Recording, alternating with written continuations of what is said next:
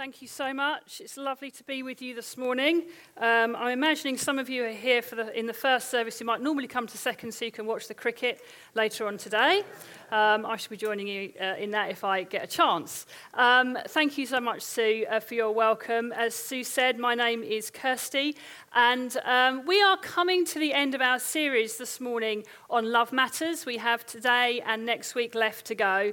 And during this series, we have tried to cover what we can of what God says about our sexuality, our identity, and relationships how we can show the kindness and the goodness of God in a world that really is struggling to get to grips with what it is to value people's life choices and who they are. We're learning how to honor people, and we've been learning how to try and live out biblical truths in a world that can sometimes feel so countercultural.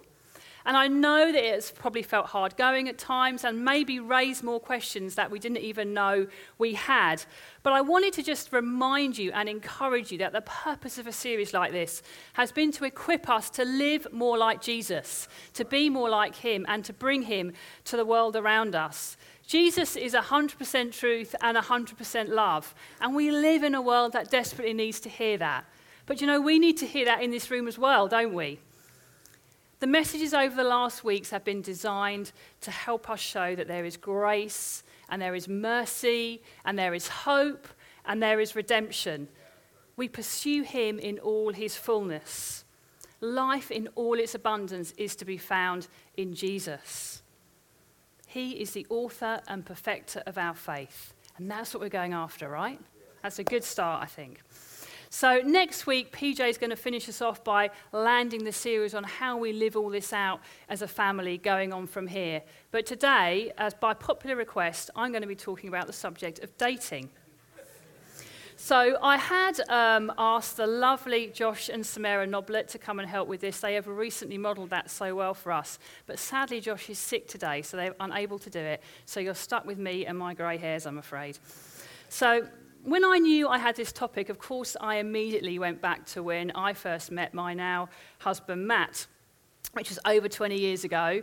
And uh, we met in, a, in the house that I lived in at the time, I shared with a friend, and the bathroom door had somehow got jammed with both of us on the outside. So, as Dams was in distress, we called a friend of ours to say, Can you come and help us fix the door? Which he duly did and brought with him Matt, who'd been spending the evening with him. I hadn't met him before and uh, they fixed the door. And uh, Matt has subsequently said that if he'd known it was going to be his bathroom door, he wouldn't have kicked it quite so hard. Um, but they fixed the door, and Matt and I got talking about sport. And then get this he said to me for my, our first date, How about I come round and we watch some videos of Russian swimmers in training with subtitles? I tell you, the guy really, he's not here now, he's here second service, so, you know, the guy really knew how to wow a girl. And, um, but you know what? Wow me, he did, because over 20 years later, here we are, you know, three kids, a couple of dogs, a cat, a few degrees, and a house extension. We're still standing. So something went right. But um, those of you who know me will know that um, I love nothing more than to open the Bible and to help us learn how to apply the living and active Word of God to our lives. We encounter God through Scripture. His truth changes us, it encourages us, it equips us. The Bible is our blueprint for life, right? So, except on this subject, it's a little tricky because actually the Bible has nothing specifically to say about dating. So, whatever it was Moses was downloading at this point, it was not guidance on how to date. Because there is no basis, uh, there is no cultural basis in biblical times for dating. That's why it isn't in there. If anything, at the time that the Bible was written, really all we could see was arranged marriages. Now, in actual fact, a recent survey in Psychology Today tells us that arranged marriages are happier and tend to last longer. Um, so, just saying. Um, but actually, they are no longer the norm for Western society. So we have no context in the Bible to help us with this.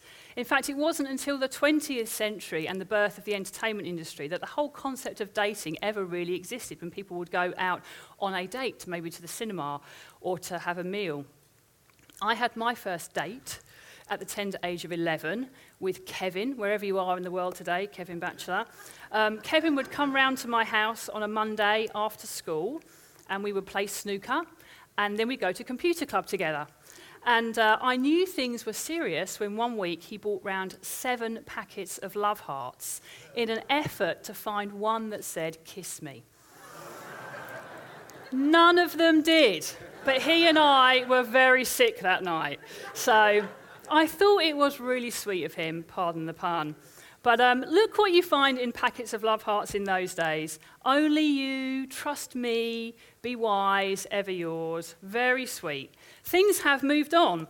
If Kevin and I were carrying out the same modus operandi, look what we'd find today. Skype me, tweet me, swipe right, take a selfie. I had to look up a couple of acronyms, I don't even know what they mean. So um, things have moved on. If only it were that innocent, though, right? It wouldn't be unusual these days for a first date to be spent in bed together and then to decide if you want a relationship. That is certainly the message we get from the media and from our friends, isn't it? So, how can we bring godly wisdom into a time when our culture is so far removed from what the Bible was teaching at the time, when there are no obvious examples to look at? Well, I'm going to give us some principles to work from, and then I'll be straying into opinion to apply them. So be warned against claiming that this is what the Bible teaches, because it isn't. And I don't want to be struck down by a thunderbolt. However, the principles really are. I think there is freedom in terms of how we navigate this journey, but we can navigate it via the principles that the Bible does tell us about how to live our lives more generally. So that's our task today. Our task is to try and extract some biblical principles that we've got about how we uh, guard our hearts, how we honour others, what God's sovereignty means in our life, our identity in Christ, and most importantly, how we're living our lives to glorify God. So we have all that biblical basis to work from, and now we've got a stretch to work out how we're going to apply it.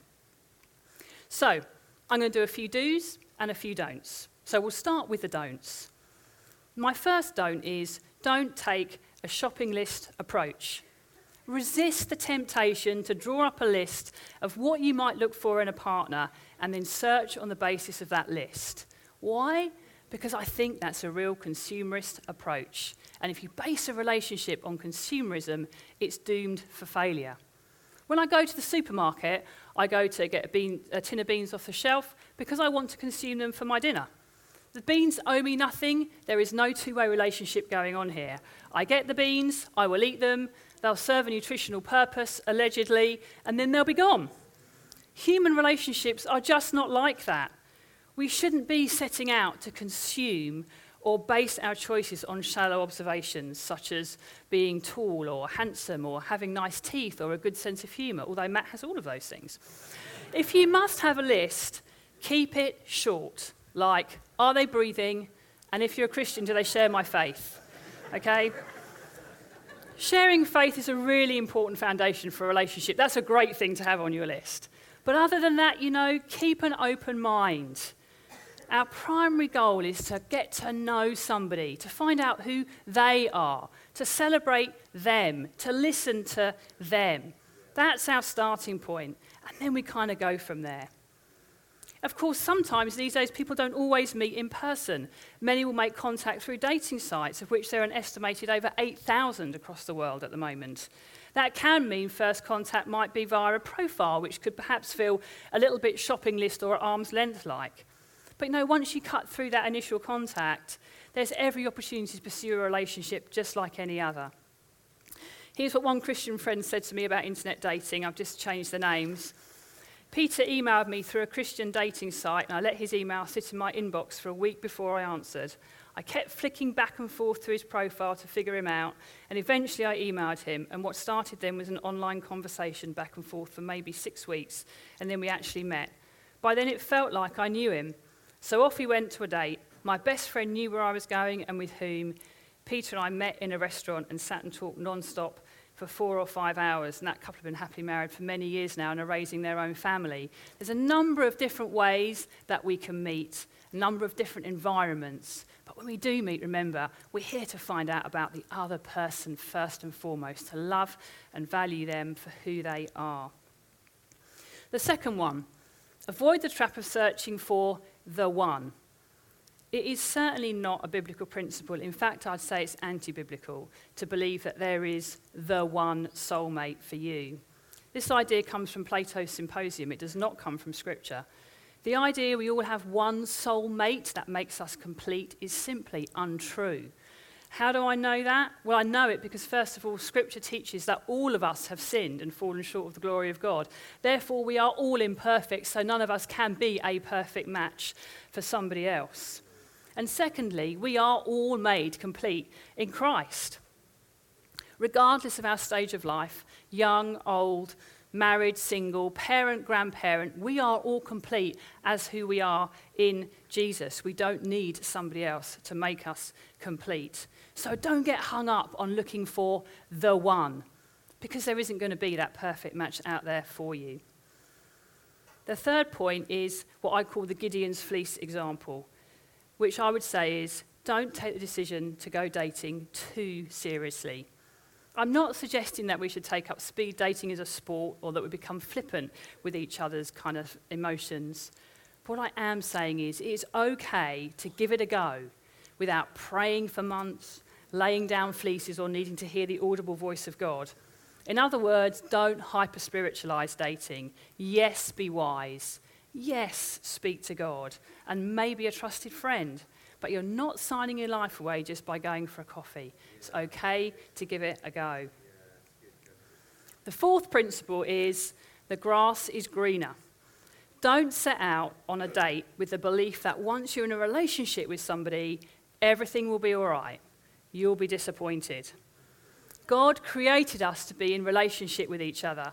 It's natural to want to hear someone say, I love you. But you need to realize that this is not the be all and end all. Christ is sufficient for us. So if we haven't met a partner yet, or indeed don't have a desire to, we will not be living substandard or incomplete lives, nor are we left hanging for various issues to get resolved. Married people rarely have married problems, they have single people problems. Married problems are about deciding where to squeeze the toothpaste in the toothpaste tube problems about poor communication, selfishness, laziness, anger, bad money management. These are human problems. They're just colliding under the same roof when you get together. Just because you start dating someone, it doesn't mean you're going to stop feeling lonely. If you're insecure as a single, you'll be insecure in a relationship. If you have a porn addiction as a single, you'll have an addiction in a relationship. If you lie when you're single, you'll lie when you're in a relationship. Dating does not heal wounds. It will not change you from Mrs. Cranky to Mrs. Sunbeam. It will not make you suddenly Mr. Dependable. It doesn't solve your issues, it actually doubles them.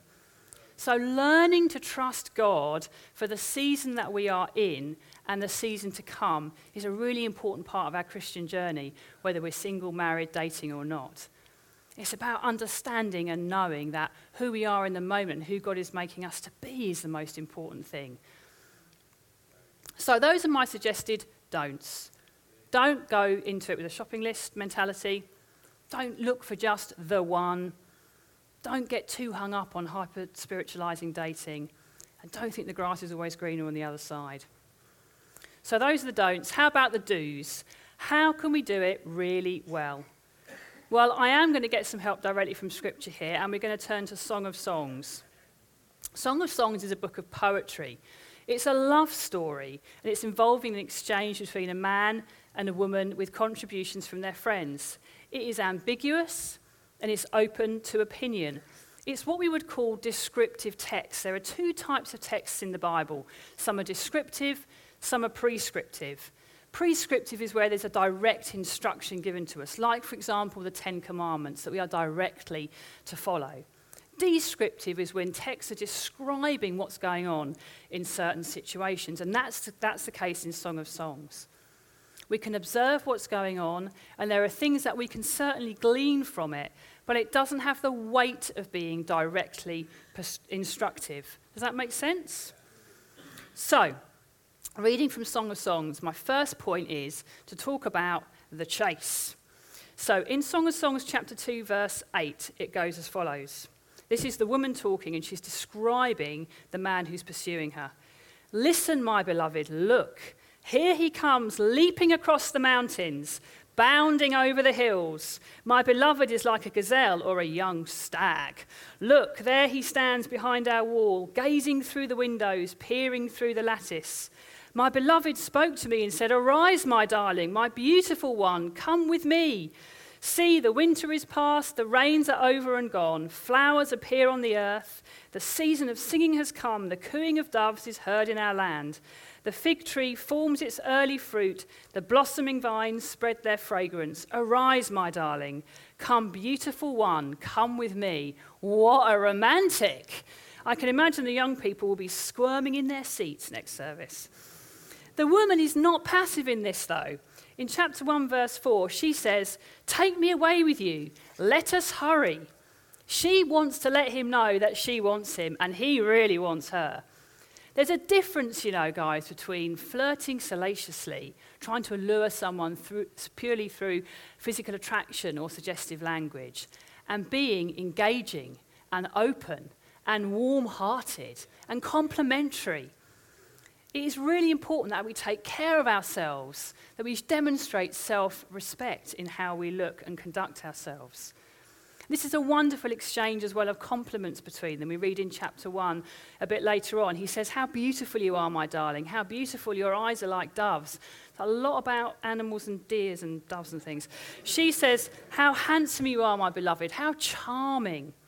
In this period of the chase, they're giving and receiving compliments to each other. They're both really engaged. In this instance, the man's pursuing. I don't not saying that women can't. I really think they can. And there's nothing wrong with that. In this example, though, we see the man leading. He's stepping up, not to boss or to take charge, but to care for, to listen, to love, and to risk. I just want to pause on risk for a moment because I think it's really important that in a whole dating setup, we really understand the importance of taking a risk. We're conditioned from a young age not to take risks. One of the phrases you most often hear in a play park is, be careful, be careful, when we're talking to our kids. But taking risks, and no, I don't mean being reckless, is really an important part of life. Just check out this video for a moment.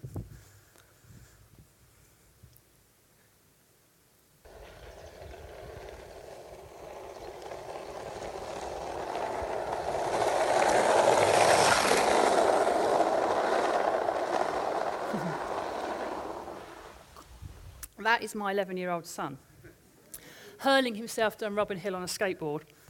I tell you, be careful what you pray for, parents, if you want adventurous and courageous kids. That's little Oscar taking a risk. I'm not scared of Oscar falling off a skateboard and getting a few nettle stings or bumps or bruises, but I am really scared of him growing up being frightened to get on a skateboard. I want him to know how to take risks in life. Risk and rejection are part of life we need to learn to fail and to fail well. If we don't learn that, we end up living an impoverished version of who we could be. Without being willing to take risks, Matt wouldn't have asked me on a first date. He wouldn't have told me he loved me. We wouldn't have three kids. I wouldn't be doing this job. We have to be prepared to take risks. We encourage our kids to put themselves out there, take a few music exams, see if you can pass, climb a few trees, turn up at a race you think you might not win, and try anyway. Successes and failures that we can do together help build a foundation of knowing that our self worth and our value and our significance is not based on external things and our circumstances or people's responses to us, but it's based on who Jesus says we are. Understanding that truth really frees us from a paralyzing lifestyle of trying to insulate ourselves from anything that might cause us to feel somehow rejected or let down or vulnerable guys and girls, you have to take risks when it comes to dating. I am not saying you should throw caution to the wind or be indiscriminate in who and when you date. And of course, we need wisdom to guide those decisions. But don't hold back through fear of failure or rejection. Sometimes we need to get on the skateboard and take a risk. The second one is the line. One of the most common questions when it comes to dating these days is appropriate boundaries. Does it matter how far we go physically in relationships? As I mentioned earlier, it's not uncommon these days for relationships to start with sex. So, why is that an issue? Well, we've heard earlier in the series that the Bible uh, points us towards sex being reserved for marriage only. Why would God say that? Well, we've previously talked about the covenant relationship between a man and a woman and how much God values covenant relationships. When they become one flesh, that is a covenant relationship. Sex is sacred. But I think there are other practical reasons for us as we build relationships as to why this is important. I can remember one of my children asking me a few years ago now, Mum, what happens if you get married and then a few years down the line you find out something about the person you married that you really don't like? In fact, you really hate it about them. What do you do? Well, we were open, from that point able to start having a conversation about that is why we don't start with sex. Sex obscures our ability to make good choices objectivity goes out of the window. When the chemistry gets going and you can't keep your mind off other thing or other things off each other, no one else has ever loved me like this before. This is the most amazing person in the world. You can't see clearly and you can't actually see who they really are. You can't build a relationship built on sex. You're going to want more. You're going to want a friend and a companion, someone to do life together. You want it to last for decades. A famous chef on his fourth marriage uh, now said that he felt his previous three marriages had failed because, and I quote, I was too keen to find someone. I'd been on my own for so long and was lonely. If I was guilty of something, it was wanting too much too soon and not being reserved and just racing in too early. Song of Songs has some good advice for us here. Chapter 2, verse 7 says, Do not arouse or awaken love until it so desires. In other words, don't wake up the sexual part of your relationship until you can follow it all the way through, i.e., when you're married. So, how can you do that if you're in a relationship with a beautiful girl or a handsome guy who you're potentially falling in love with? Well, here are some really simple principles that I think can help avoid a slippery slope. Very practically, Firstly, make sure that you talk to each other about what you're comfortable with and stick to it. Ask a friend to keep you accountable and revisit that together. Secondly, I would say an absolute non negotiable is keep your clothes on and don't touch what you haven't got. One thing can lead to another, and quickly you will want to be trying to keep away from that sort of temptation. I love Coke, and I would drink it every day if I could, but I don't because I know it's really bad for me. So I don't even allow it in our fridge because it wouldn't last one minute if it was a simple arm's length away in the kitchen. I have to keep it a long way away from me. I have to get in my car and go to the shop and find the money. Don't have things too close that you can't resist the temptation of. Keep them a Mr. Tickle arm's length away.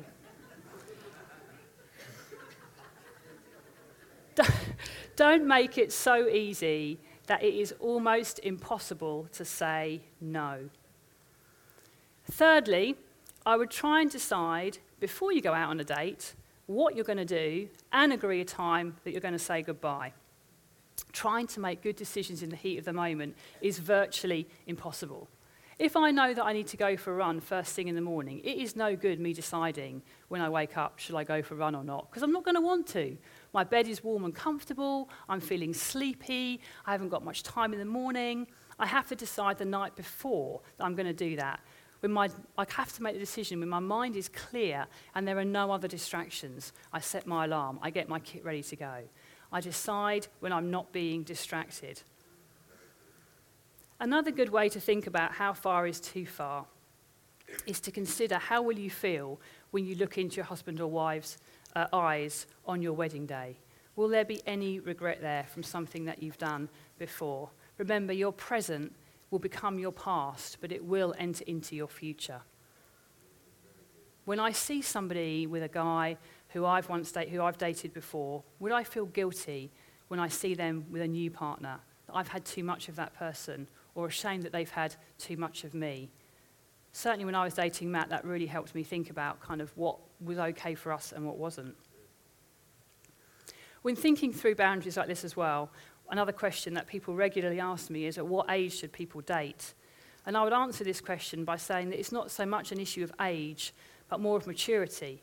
and whether you're prepared to head towards marriage at some point in the not too distant future. If you're not of an age to think through the boundaries we've just talked about, I would say you're probably not ready for a serious relationship. If you want to spend intentional one on one time with somebody over an extended period, I'd say you need to think really carefully about where you think that relationship's going. For sure, be friends, enjoy time together, but don't be too exclusive, too serious, and too intimate if you think you'll never marry. It's just not fair on either partner. And thirdly, the friends and family, how to help. In Song of Songs, the friends affirm the relationship. We rejoice and we delight in you. We live in a highly individualistic society, but relationships aren't meant to be done in secret. They're there to be worked out in community with other people.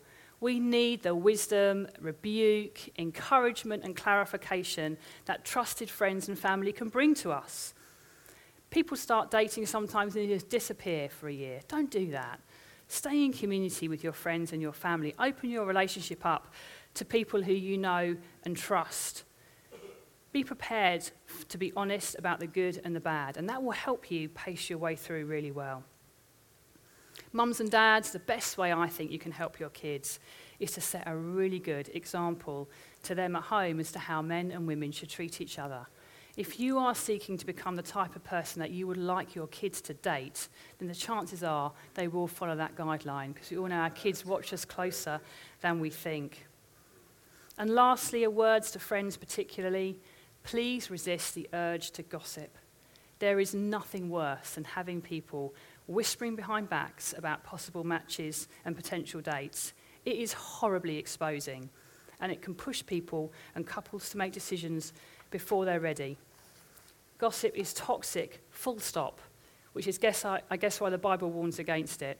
Don't dine out on speculation about other people's lives. It is unkind, it is disrespectful, and it is not helpful in any way.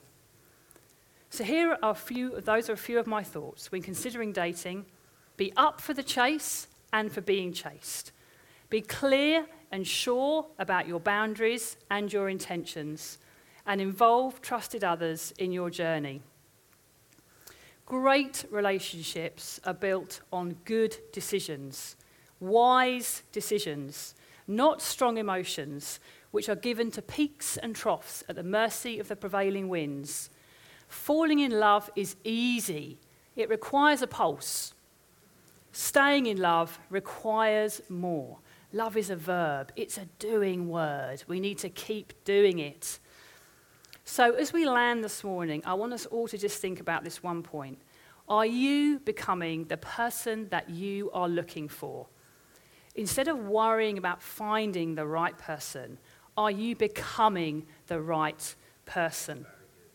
1 Corinthians 13 points us towards how we can become the best person in the world to date.